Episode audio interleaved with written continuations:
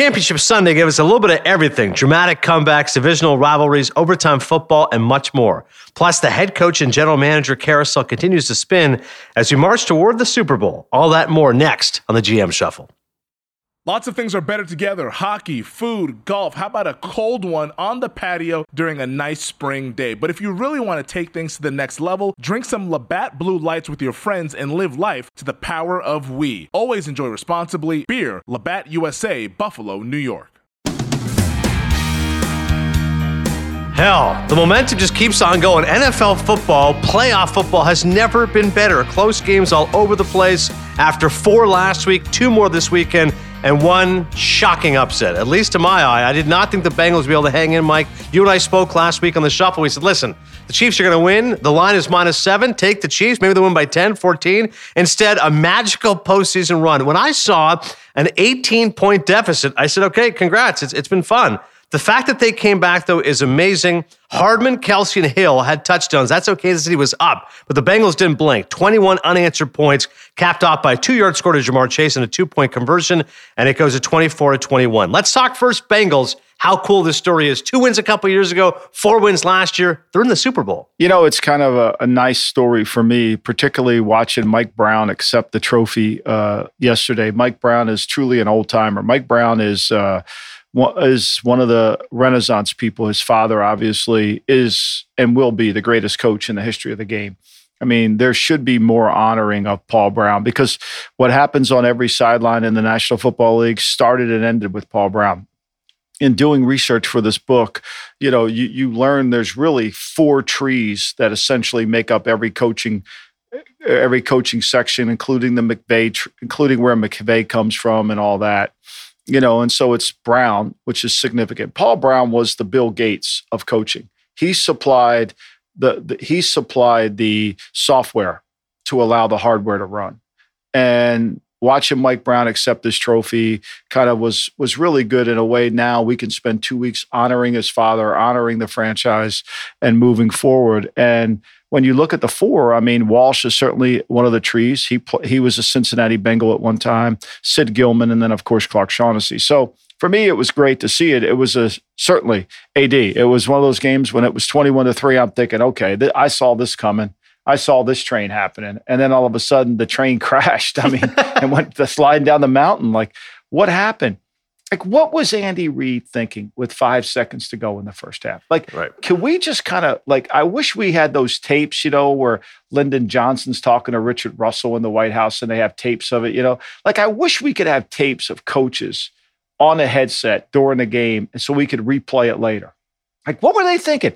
He's thinking, put the coffin, put the nail in the coffin. Let's bury these guys right now, rather than just taking easy three points. That's what he was thinking. Right, but he's got, but Bieniemy's talking to, to Mahomes, and he's got to be saying, Patrick, look, we got to throw this ball quick. It's either back of the end zone or it. We got we cannot throw any other throw. Like you got to think he's saying that. Now, Ma- Reid came out door after the game and said, "I made a bad call," which clearly indicates he's calling the game, which we can all see, even though we. But Bieniemy's talking in the headset. Okay, so we know this. So, like, how did they let this happen? Like, I would love to be able to go back and replay that for the Andy Reid Presidential Library. Like, what happened here? Like, how did this call happen? Like we got five seconds. Like, okay, that's time enough to just throw a jump ball to Kelsey in the end zone. If it doesn't work, it doesn't work. But this is interesting, Mike, because because you're not arguing. In the past, you've said, "Listen, just take the points." You're saying I don't necessarily have an issue with going for the touchdown. It's the play call that was abysmal. It's the it's the mechanical. It's like tell Mahomes either throw it out. we're going to throw. This is the only throw we can make. This is it. The only throw we can make. If we don't make this throw, we're out of luck. Right. And, and so they don't make this throw. And so now instead of, and so we know we're getting the ball to start the half. And we know the last time we played this team, we only scored three points in the second half, right? We know that.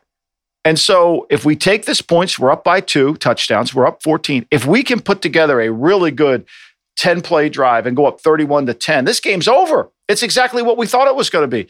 Instead, they come out, they only get six first downs in the second half, four on the last drive of the game, which could be a documentary on how to screw up a drive. Really, it could be.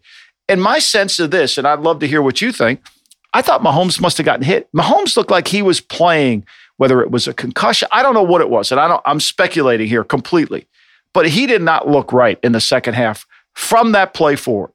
It's crazy because his QBR was like whatever, 96.7 in the first half, and then it was like 1.4 in the second half. Like the fact he was so abysmal, and you kept thinking it's like Superman, right? He'll put the cape on, he'll figure this out. Like when the Chiefs had the ball late, and it's, you know, like, oh, they're, they're going to come back. They're going to be totally fine. They're going to get a touchdown. And the fact that like it ends in an interception, I get that it's a Karen, but to your point, just looked uncertain. Like taking those sacks, I'm like, what are you doing, man? Throw the ball away. Like it was just, he didn't seem like himself. It was just poor, poor decision making. I mean, and I know we're not allowed to criticize Patrick Mahomes because he's already in the Hall of Fame, but he played like shit. I mean, let's be honest. yeah. I mean, he was horrible. Yeah. He's resp- I mean, Andy Reid, for all the great things Andy Reid does, and he's certainly deserving of the Hall of Fame, and he is a tremendous offensive coach. But at the end of the day, the game management is a disaster. The last drive is a disaster. I mean, I've often said this about Andy Reid. He should outsource his game. Man- when he was here in Philly, I used to do WIP, and I would say he should outsource his game management to India. he really should. That was my one of my lines, and and and, and this was a this was another documentary on on living proof of that. Like like at some point, like and, and I got you know, and I'm not taking anything away from the Bengals because the Bengals have this 2001 Patriot feel to them. Yeah. Like you just don't buy into them yet. And all they do is keep winning. You know, the Patriots, they win the tuck game, okay, in 01. You know, we, we don't have to go over that. That's still painful. They win the tuck game. Then they go to Pittsburgh the next week and it takes a Troy Brown touchdown return off a punt. They win that game. Then they're 14 point underdogs to the St. Louis Rams in Super Bowl and they find a way to win that game. Like, I don't think the way Burrow is to say that he's not on that Brady trajectory of convincing people, in spite of the team around him, that he's going to be great. And I'm one of them because I've every week I didn't think they were. I thought they were going to get beat every week incredibly high praise to even mention Burrow in the same breath as potentially being someone like Brady. Chase obviously stepped up big. How about McPherson? Like, did you have any doubt? Like, this kicker, this guy's got blood in his water, like, or excuse me, ice in his water, Baines. No, uh, yeah, no doubt. And, and, look, can we put an end? Can we please put an end to the overtime conversation? Yeah. Okay. I, like, I know Buffalo's crying. I mean, I know Buffalo should be crying even more today. after watching that Cincinnati. I mean, because right. Buffalo would be going to the Super Bowl. They would have beaten Cincinnati. Correct. I don't think there's any doubt about that. They mm-hmm. would have, their defense would have beaten Cincinnati, yep. and their offense would have continued. But let's just let's like put, can we put an end to it? Because the Chiefs got the ball. They won the toss, and everybody was going to say the Chiefs are going to win. And they and Mahomes throws a really bad in a double coverage. Awful. Like what is he doing? Yeah. I mean, if Garoppolo made that throw, they oh my god, it would have been horrendous. Yep. I mean, he was play, he played in the second half like Garoppolo plays without the criticism. Right. You know, and he doesn't deserve the criticism because he's been a great player. I get that. But call it like we see it. He was horrible. That last six minutes, like I said, you felt like, hey, we just saw what happened a week ago. 13 seconds, Mahomes can get it done.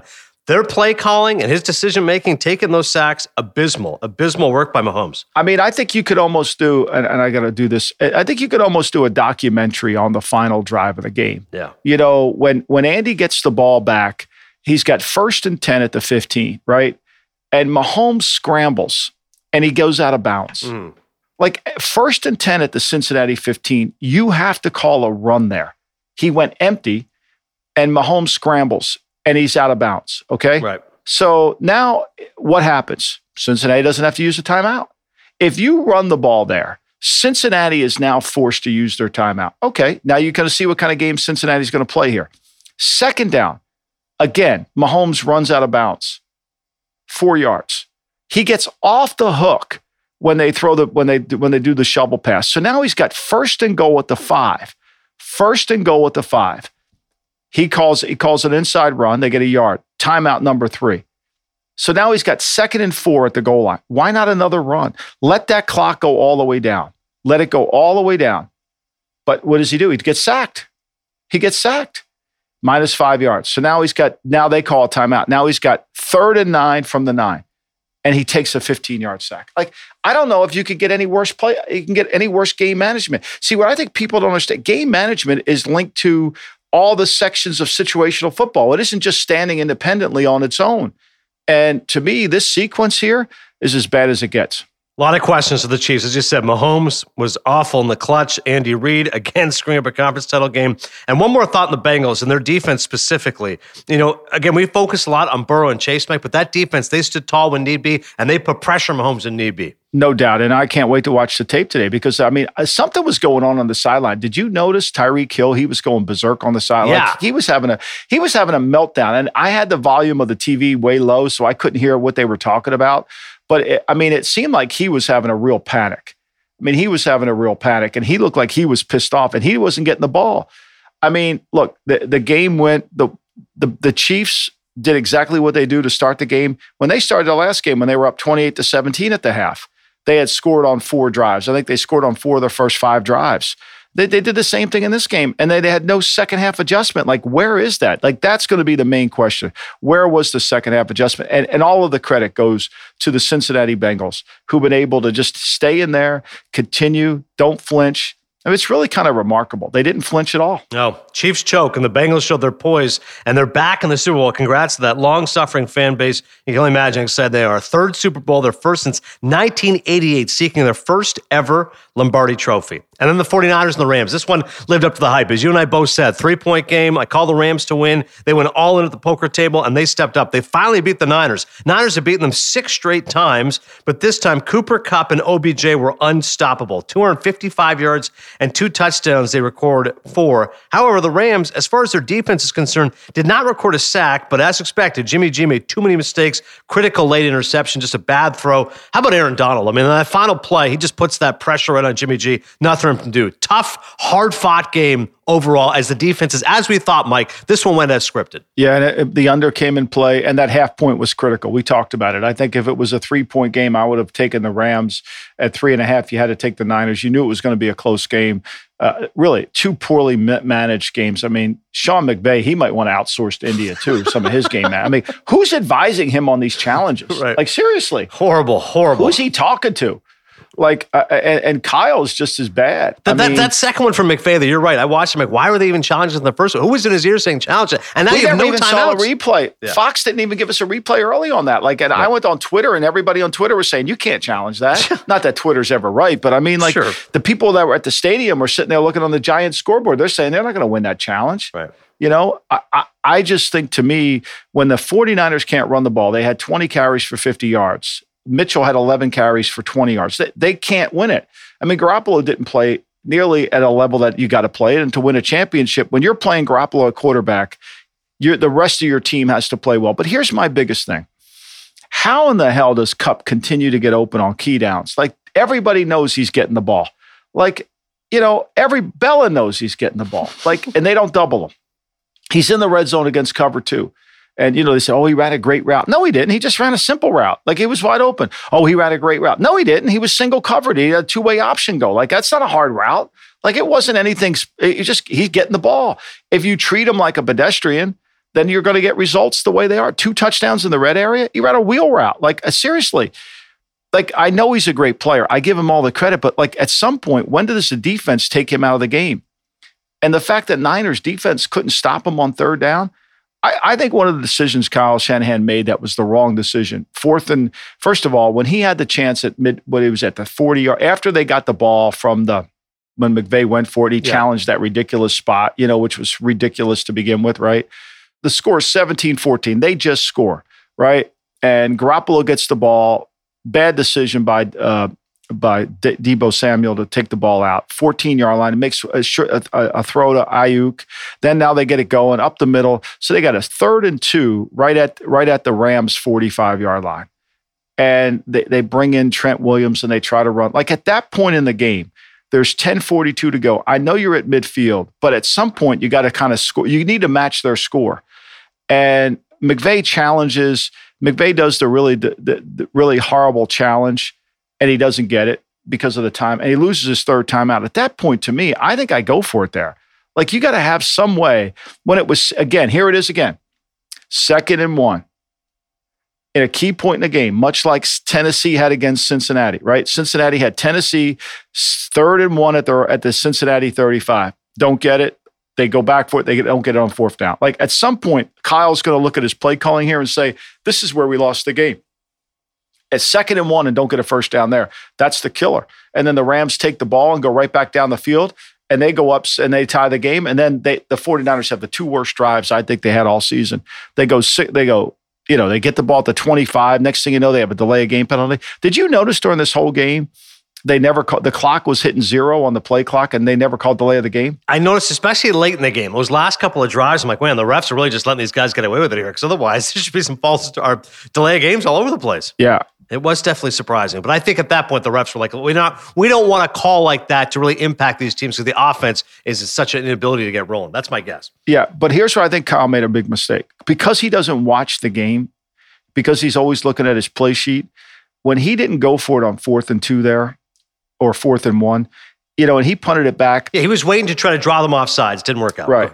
But I think what he's thinking is we're playing great. We'll play great defense, and and in theory that works. But if he was watching the game closely, they were never calling a call holding in the game.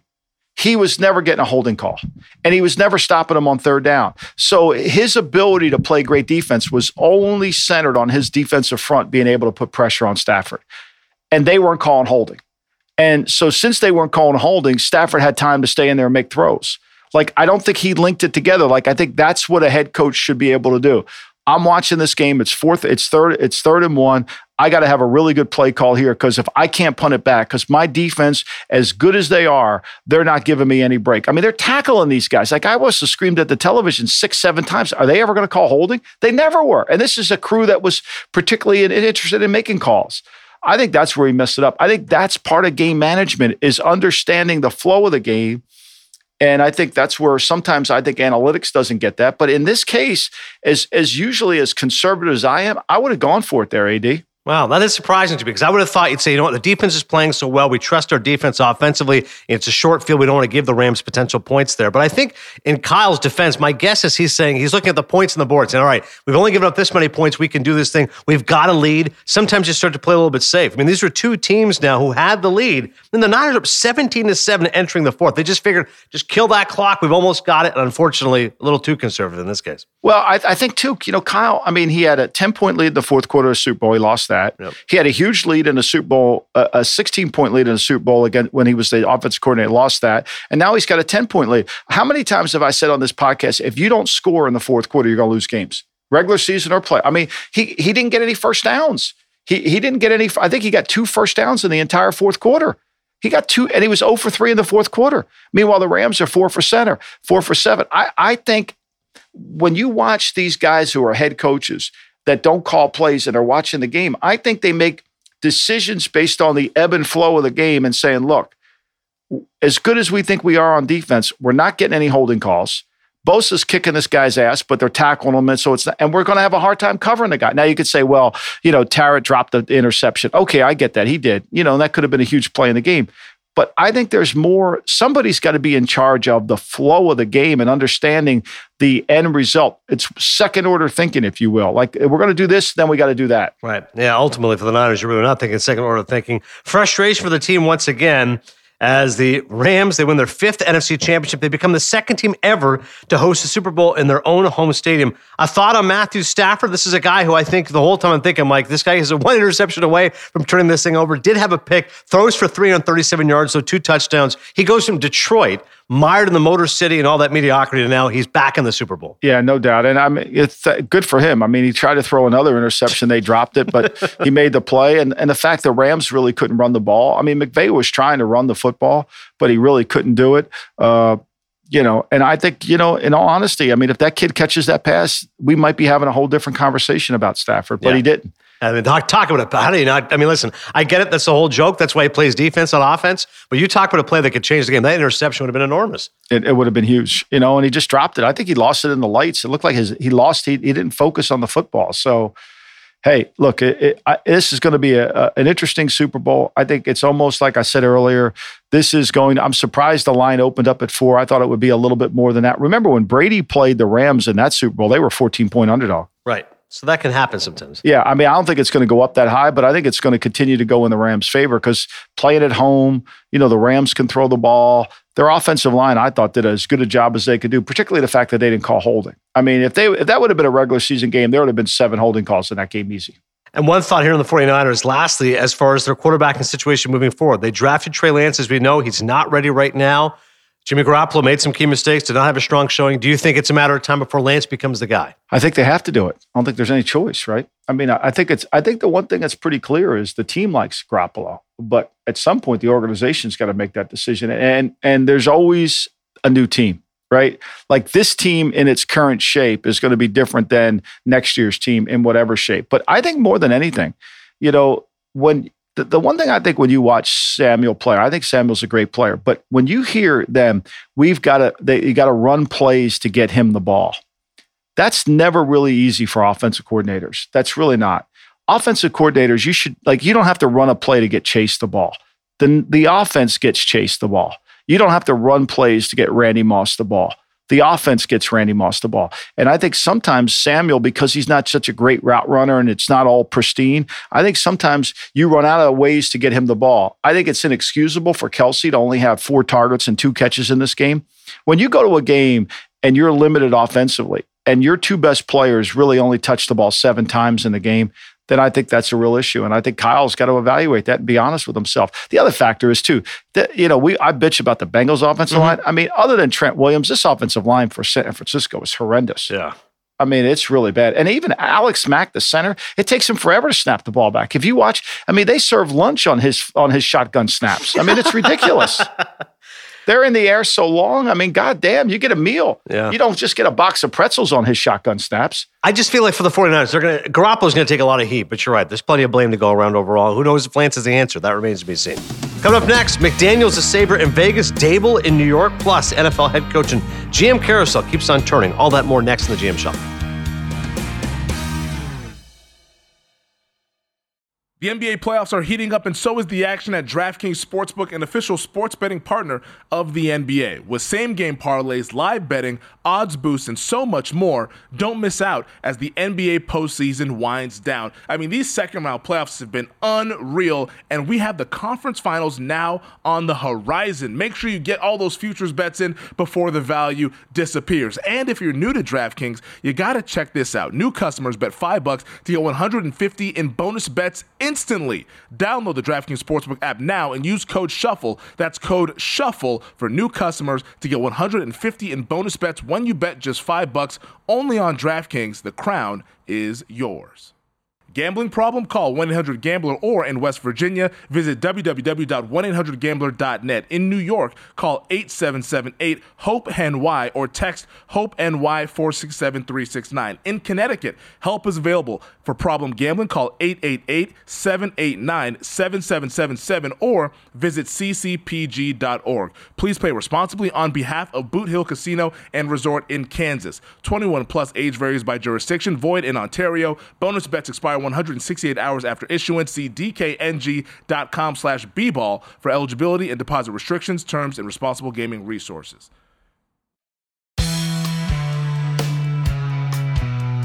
All right, Josh McDaniels is the guy. He gets another chance. Obviously, uh, made his bones with the New England Patriots as an offensive coordinator, gifted mind. Didn't work out previously as a head coach. Now he gets his chance with Vegas, Mike. I know you're a fan of Josh. What do you think about him getting another chance now with the Raiders? I mean, when you when you use that term "made his bones," what do you think I thought of immediately when you said that? It is bones. Either a Godfather or Sopranos reference. Which oh, it's a Mo, it's a Godfather. It's Moe Greene. Oh, Moe Greene. That's right. He made his bones. I mean, we should introduce. We should have Moe Greene come in and do that. The glasses. Yeah. I I think Josh is one of the most talented coaches I've ever been around in my career. He's smart, he's detailed, he's been amazing as a coordinator. His experience in Denver at age 33 wasn't working. I, I wrote, we wrote a piece today on the Daily Coach that we're recording this on Monday about why I think Belichick's disciples fail. And part of the real issue is a lot of them don't understand what happened in Cleveland. In part, they don't understand that you must train people to think the way Belichick thinks. You can't retrain people to think the way they want them to think. And I think that's really a challenge. And and people say, well, how different is Belichick than everybody else? It's vastly different. It's completely different. And most guys that are stuck in their ways have a hard time changing. And so that creates fiction within friction within the organization, which creates non-culture buy-in, which is usually then be, becomes par- becomes magnified when you don't win. And I think this is really the core issue. And for Josh, he gets to go to the to the to the Raider organization where Mark Davis has basically said, "You run it. I'm out of your way. You you do whatever you want to do. You hire, you fire, and with Dave Ziegler, your general manager, you two guys set up my organization in the spirit of the Raiders, and I think it's a great opportunity. So I, I expect it. It's going to be hard, but I think they'll they'll try to work around Carr, get his contract extended, give him another year because you're not going to get better than Carr out in the open market based on the quarterback. So I think I think it's a great chance for him, and I think he'll he'll show people who criticize him for Denver that he has grown and he's changed as a coach. Because if you if if you want to criticize him for Denver, you're saying the guy has no intelligence he's never going to change. Yeah. That's kind of unfair. I completely agree. And if you could look at the history of NFL head coaches, I mean, you could write a book on it. You're working on this book about guys who succeeded the second time around, and for whatever reason, you know, sometimes it's them, sometimes it's the organization, sometimes it's culture, but you get a second chance, you get better, you fix the mistakes you made. Right? There's no question. I think McDaniel's will do a better job now with with the benefit of experience. No doubt. I mean, look, Marv Levy's in the Hall of Fame. He got fired by Kansas City you know, after, you know, during the strike season when things fell apart. I mean, it happens, Belichick. I mean, it, it happens. And I think the only way you become, you, you don't become successful is if you sit there and rest on your laurels or don't admit you made a mistake. Like you don't admit that, yo, this is my fault. You got to sit there. And I know when Josh got fired in Denver, he spent a long time going over what happened in Denver, the mistakes he made. And I think he's taken a long time to to try. I know we tried to hire him in Cleveland when I was there. He didn't come. Chris Ballard tried to hire him in Indianapolis, thought he had him hired, he didn't come. This job, even though it's not in the Midwest, which is where I thought he would end up, this job is perfect for what he wants to accomplish because it gives him a chance to install his culture with no interference. Next up, Brian Daboll in New York. You and I both liked the job he did with the Buffalo Bills. Obviously, their offense was clicking, particularly with Josh Allen at the controls. However, the Giants are an absolute mess. We all know that. They're going to try to work out Daniel Jones. Hopefully, he's healthy this year. Uh, listen, on paper, I like it because I think Daboll's a good guy, but I just I've seen so many coaches fail in New York. I just don't know how successful he's going to be. Well, I mean, look, he's going to have to he's going to have to fix the quarterback and he's got to fix the roster. There's no doubt, and they got to give him time to do it. And uh, when you've replaced a coach who's replaced a you know after the last three coaches have all only had two years, you got to feel like they're going to give you enough rope. Right. And so he's got to have a chance. And I think Brian's been around the block enough to know what his chances, what he needs to do and and he's going to have to kind of integrate that culture within along with, with along with the general manager. They're both kind of tied at the hip. You know and for brian he had a chance at the miami job they were going to bring him down for a second interview. I think this is a better situation because in the nfc if rodgers were to leave green bay I mean, you're dealing with Stafford. You're dealing with who's the quarterback in San Francisco. You know, what are you dealing with in the East? You're dealing with is Jalen Hurts really going to beat you? You know, Dak Prescott there. I mean, if you can fix it like the Bengals did, I mean, the Bengals turned it around with really the pick of Burrow and obviously the pick of Chase. So I think it gives them a better chance to kind of get this thing turned around by going to the Giants. And I, I would have done that. The interesting job out there Miami is, you know, Mike McDaniels, which I and Kellen Moore, the two finalists. But over the weekend, AD, uh, we we know that Jim Harbaugh interviewed for the Minnesota Viking job, and I think to me, and I'm not saying that he's not interested in Minnesota, but Stephen Ross and Jim Harbaugh have a close relationship. And Jim Harbaugh has always, and Stephen Ross has said he's not going to steal Jim Harbaugh from Michigan. He's a Michigan man. He's going to leave him there. However, that being said, I think by getting it out that he interviewed in Minnesota, it now allows Stephen Ross to stay to Michigan. Look, he's leaving anyway. Minnesota's probably going to hire him. Let me hire him because if you're down to Moore and McDaniel, I think you should reopen the, the visit. I think you should reopen up the candidacy because I think you can find better coach because those two guys at this point in their career are not going to be better than Brian Flores. I mean, this is a fact. Jim Caldwell, if you wanted to bring Jim Caldwell in, I, won't, I wouldn't say a word. But I mean, you're talking about, I mean, have Mike McDaniel, who may be really smart, but neither Moore or McDaniels carry enough presence to walk in there and really feel like they're going to take it over. I think this is all just a move for me that Harbaugh ends up in Miami. Yeah, if you're a Harbaugh and I have a choice of Minnesota or Miami, I mean, immediately I look at the quarterback. I mean, you and I both feel Tua is a you know, far from a diamond in the rough. But I look at the talent of Miami and go, listen, this team ripped off an excellent winning streak. They've got certainly pieces on defense, whereas Minnesota, they're an underachiever. Cousins is a big contract. Like I, I honestly think if I'm Harbaugh, Miami, I, I think is the better job for me over Minnesota. Well, yeah, and you have a relationship with the owner, right? I mean, you know the owner. You're both Michigan men. I mean, and you know, you, the owner's going to, and Chris Grier's He's not gonna have gonna, yeah, and Chris Grier's not going to be in there and saying, "Okay, do that." Chris Grier's going to say, "Whatever you want to do, Jim, let's do it." You know. Now, obviously, you got to work through the Tua thing, but to me, if you want to come back, I would rather go to Miami and do that than go to Minnesota and have to deal with that. I, I just think, to me, if we know and we do know that Ross loves Harbaugh, this is his opportunity to hire him. Yep. And you can't tell me that McDaniel, that you were going to hire McDaniel or you're going to hire Moore and not at least talk to a, coach who's a proven winner. It makes no sense. It seems a setup to me. Maybe it's just because I've been spending too much time on the Kennedy assassination and I think everything's a conspiracy. But to me, I, I see this. Um, that is what could happen in Miami. Last one before we get to the mailbag.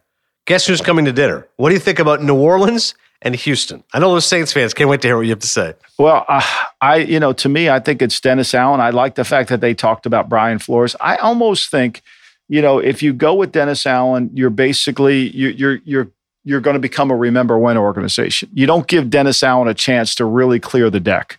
You become remember when. You know, this is the way Sean did it. And then when you don't do it the way Sean did it, then everybody, well, we did it this way. I mean, it's one of the problems with the Dolphins. You know, they always say, well, when Shula was here, we did this. Well, Shula's not here anymore. But you know, you couldn't let the ghost of Shula go. You couldn't let the ghost of Bear Bryant go at Alabama. Sometimes I think when you change from such a successful coach like Sean has been, I think sometimes you need to tyrannically change it. For me, I don't understand how Brian Flores is unemployed. I really don't. I mean, that guy is a proven coach who's had success in the league. He maybe he's not doesn't play nice in the sandblock. Maybe you know, feisty. look, Yeah, exactly. you know, I mean, Jimmy Altieri has made a very great point about it. You know, we need a supreme commander. They're they're usually a little feisty. You know, Right. so I, I don't know. I mean, to me, in Houston, look, I, I, I think Houston wants a committee. I mean, Nick's involved. He, we know he's on the headsets during the game, which I find really to be amazing. I don't understand that. But because to me, you've crossed that line from GM to now you're in the coach's box. I think that's a sacred line that you can't really cross. You've got to let that go because now you're meddling. You know, it's like the the Seinfeld, and not the Seinfeld, the Larry David. You got to. You're a middler. You're sitting at the middle of the table. Yeah, he's a great middler. Mi- You know, you can't be a middler. You got you got to be. If you're the general manager, you got to be at the end of the table. You can't be in the middle. Okay, You're going to be the authoritative voice. You're not. What do you think? What do I you mean, think? Nick's, Jim? Nick's trying to be a Nick's trying to be a middler. He's trying to stir up the conversation. Like, get at the end of the table. You're the supreme commander. You don't need to do that. Like, hire somebody. Hire somebody that you feel like can you can have go to bed at night knowing that you're not training him. Yeah. I think it's, I, I I find that hard to believe. If it, I mean, how do you how do you hire Josh McCown and then look at all these other poor coaches who have given up their hearts and souls, minority or or any uh, coach, and and not give him a chance? I mean, I find it hard to believe. Pretty, pretty, pretty good. That reference from you uh, as far as the Midler is concerned. Let's get to the mailbag, shall we? As always, send us your mailbag questions to gmshuffle at gmail.com. Feel free to send us a message on Instagram at the GM Shuffle. Sean from Austin, Texas. I was wondering if it's common practice or should be for the offensive and defensive coaches to collaborate at all each week before installing the final game plan or script. For instance, does anyone from the offensive coaching staff go to the defensive side and say something along those lines of this is what we see on tape, and vice versa for the defensive game plan to be critiqued by the offensive coaching room before installation? So, Sean, that's a great question, but I think this is what a head coach should do, and this is why, with a lot of resentment, coaches who come from the Belichickian tree, which is really from the Parcells tree, which is really from, you know, uh, it goes back into a, a long time ago. Parcells through Al Davis, Sid Gilman, all that. Is they watch practice tape. The head coach watches practice tape as an entire staff. It infuriates everybody, but it also allows you to manage the game during the week. So Belichick might sit there at the head of the table. He's not a middler. He sits at the head of the table and he says, "Hey, you know, I don't like this look. Hey, when we're getting the first th- look, we're third and one. Let's make sure we run this early in the game and go back to this. And so you're basically what he's doing during the Wednesday and Thursday staff meetings is he's managing the game and identifying the offense and the defense and the game plan. Look, I think you better be careful here. Like if he's watching that practice tape and they practice, I'm sure they practiced that option route that that Cooper Kupp ran. If he's watching that, don't you think we need a double Cooper Kupp here? Like, let's make sure we get Kupp handled. And that's the part that's really missing in the game. We don't have that. We don't have that. And that's one of the things that Josh McDaniels and Brian Daboll are going to have a hard time installing as they go to a new place is because coaches don't want to do that. No coach wants to sit in there on Wednesday night and watch the offense when he's coaching defense. They bitch, they complain, it's too hard. Yeah, but that's how you manage a game correctly. Good question there from the mailbag. That gets us to the weekly awards. Who's going on the lamb? Well, we know Jimmy Garoppolo's on the lamb. I mean, that poor guy. He's headed out to ta- he's headed out to pasture. I mean, look, Andy Reid's game management. I think the Chiefs, you know, deserve. I mean, you can't you can't have a 18 point lead playing at home and give it up. Like seriously, like, like that's just horrible. You know, to me, I think Garoppolo and the offense of the 49ers, I think the game plan of the 49ers, not getting the ball, not being able to run the ball, I think those are lamb worthy. How about the Fred Palermo award, best game plan of the week? The Bengals, they do it. I mean, they do it. Give it to them. I mean, you got to give it to them. And and the fact that they were able to come down on the road. I mean, this is their second road game that they've been able to win effectively, and they played in close games and they don't blink. And they don't blink. And they won this game without Chase dominating. That's the other thing. Higgins was the big guy. So, you know, they made him play left handed and Burrow. I mean, how about the way he gets out of sacks? It's just unbelievable. If you don't know, now you know. I'm going to take it from you. I think it's the fact you said that Burrow's got a little Brady in him. This team reminds you of that 0 1 Patriots team. I, I d- definitely do. I mean, you because I've been I've been knocking them all year, not thinking they're very good. But let's face it, they're good in the kicking game. They do a good job in that. Their defense it makes great adjustments, and Burrow's a special kid. And sometimes there's just magic in the water, and they have it. Tough to think Zac Taylor's in the Super Bowl, but hey, sometimes they listen to these things right. Hey, it was tough to see Ed Orgeron win a national championship too. I mean, look, two years later after Burrow left, he, you know, Burrow's got that magic Yeah, appeal, yeah, that's right? well said. Pop Culture Minute. I got a book review for you Blood in the Garden, which is a great new book by Chris Herring. It's about the 1990s New York Knicks. I just picked it up, and uh, it's a fascinating read. 290 pages. If you're a Knicks fan, you love that era of 90s basketball. Pat Riley comes across as fascinating. This guy leaves the Lakers, and he's absolutely Machiavellian and ruthless. He just wanted the Knicks to rough other teams up and just be just really bloody them up. It's called The Flagrant History of the Knicks. Ewing, underappreciated superstar, never got that title. Heart like John Starks. The, the, Garden loved Starks. The guy shot two of 18 in game seven of the NBA Finals, but to this day, they still remember the fact he dunked over Horace Grant and Jordan in the shot as well. And Anthony Mason, Mike, talk about one guy I would not want to mess with. Anthony Mason might be one of the toughest guys, Charles Oakley. So, Yeah. 90s Knicks. It was really cool to read that book. Can I ask you, was Riley, did he play nice in the Oh, sandbox? my God. I mean, Or was he a supreme commander? he was a supreme commander, tough guy. Okay, there we go. That's that's what I thought. Those That's what I practices. thought. You want to win. You want to win. You better get one of those. Supreme People said there was there commanders. was Yeah, I shock Riley wasn't in the military. Like he was such a drill sergeant with regards to practices and discipline and the slick back hair, the Armani clothes, did not suffer fools gladly, wanted power, wanted control, but it was his say. Ewing loved him. I mean, the, he goes to the heat. He's the ultimate villain. The whole crowd's booing him, and Patrick goes over and gives him a hug. John Stark shook his hand. The guy's an unbelievable coach. Is he a pain in the ass? Of course he is. I'll tell you this quick Riley. Actually, so he's such a pain, right? The guy's like, man, he drives us hard. He insults guys, gets in their faces. But one time you could tell that they're worn down. So he doesn't tell them they're flying, and the guys are getting nervous. Like, where the hell are we? The middle of nowhere. And they see that they're in Vegas. They land in Vegas. They're like, okay, I'm not sure what's going on here. They're like, maybe Pat's pissed at us. He wants us to practice, whatever. They get out of the plane. They got limos. They go to the, the hotel. And Pat goes, all right, and I've been driving you guys hard. 36 hours, we're all going to gamble. It's on me. They're like, yeah, it was like Braveheart. And he gave them $500 each to gamble with. And he was like, it was like a kid at Chuck E. Cheese. These guys are millionaires. They're getting 500 bucks from their coach with their own money. John Starks blew it in like 10 minutes, the crap stable. But that was a cool element of Pat Riley. He did know when his team could use a break and he didn't know when to push them. Yeah, I mean that's what all great leaders do, right? I mean, I think he gets it, you know. But I mean, look, at some point, somebody's got to be driving. Somebody's got to be making the, you know, making making the, the decisions and pushing. I mean, Secretariat with a 23 length lead, the jockey was still hitting him in the ass. you can't let up. Uh, how about for you? I haven't, you know, I've been still on this Kennedy thing, and it's fascinating every every time I turn around and read something differently about. And then I got hooked up into this New Orleans. I mean, New Orleans will never be the same for me again. I mean, just the whole how the setting of it all, uh, you know, how Carlos Marcello and all the people in the restaurants that are down there, and how it all kind of intertwined between Rub- between Oswald Ruby and and Clay Shaw or Clay Bertrand and all that. Yeah. It's, it's it's this book is too good for me. Clay I mean, I, I- remember Tommy Lee Jones in the movie. He was just such a Was he chilling. great in he was great. I mean, was he great in that? He was awesome. I mean, there were so many great actors in that movie. It's it's just really remarkable. I mean, Joe Pesci was great as. I mean, in the role that David Ferrie. I mean, when you read about Ferrie trying to cure cancer with mice, I mean, and this book is basically just takes the Warren Commission and goes back and forth. So almost done young young uh, uh, Yellowstone. Got to finish that up, and then I don't know where we're going to go from there. I watched the. I did watch the Anthony Bourdain documentary. Oh yeah, you were looking forward to seeing that. How was that? I was, it was a little depressing. I got to be honest. It was a little dark. I mean, what a great writer, though. The guy was a tremendous writer. Just so conflicted. There was no happiness. Yeah. He couldn't find. I mean, it's like Big Daddy watching a goddamn Packer game. There was just no happiness that he could find. I mean, he just couldn't get to it. One thought here on JFK, my buddy James Scully sent to me goes. I know your boy Lombardi's all over this. In September 1980, Charles Harrelson, that's Woody's father, surrendered to police after a six-hour standoff in which he was reportedly high on cocaine. During the standoff, he threatened suicide, stating he'd killed both Judge John H. Wood and President John F. Kennedy.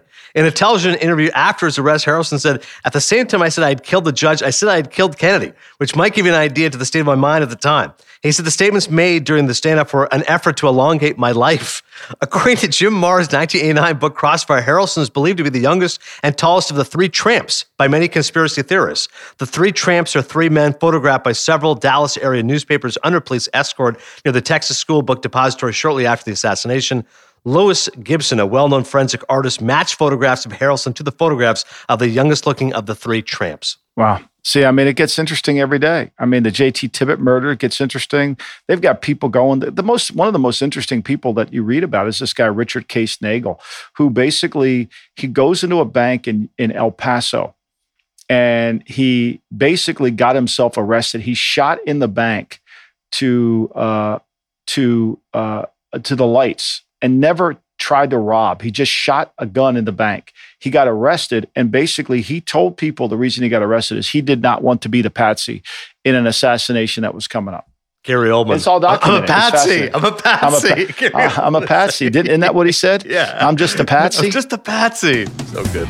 Uh, thanks for checking out the GM Shuffle. Solid 40 minutes here. We'll come back and, of course, preview the Super Bowl in depth. I can't believe it. The Bengals are in the Super Bowl. Congratulations, Cincinnati.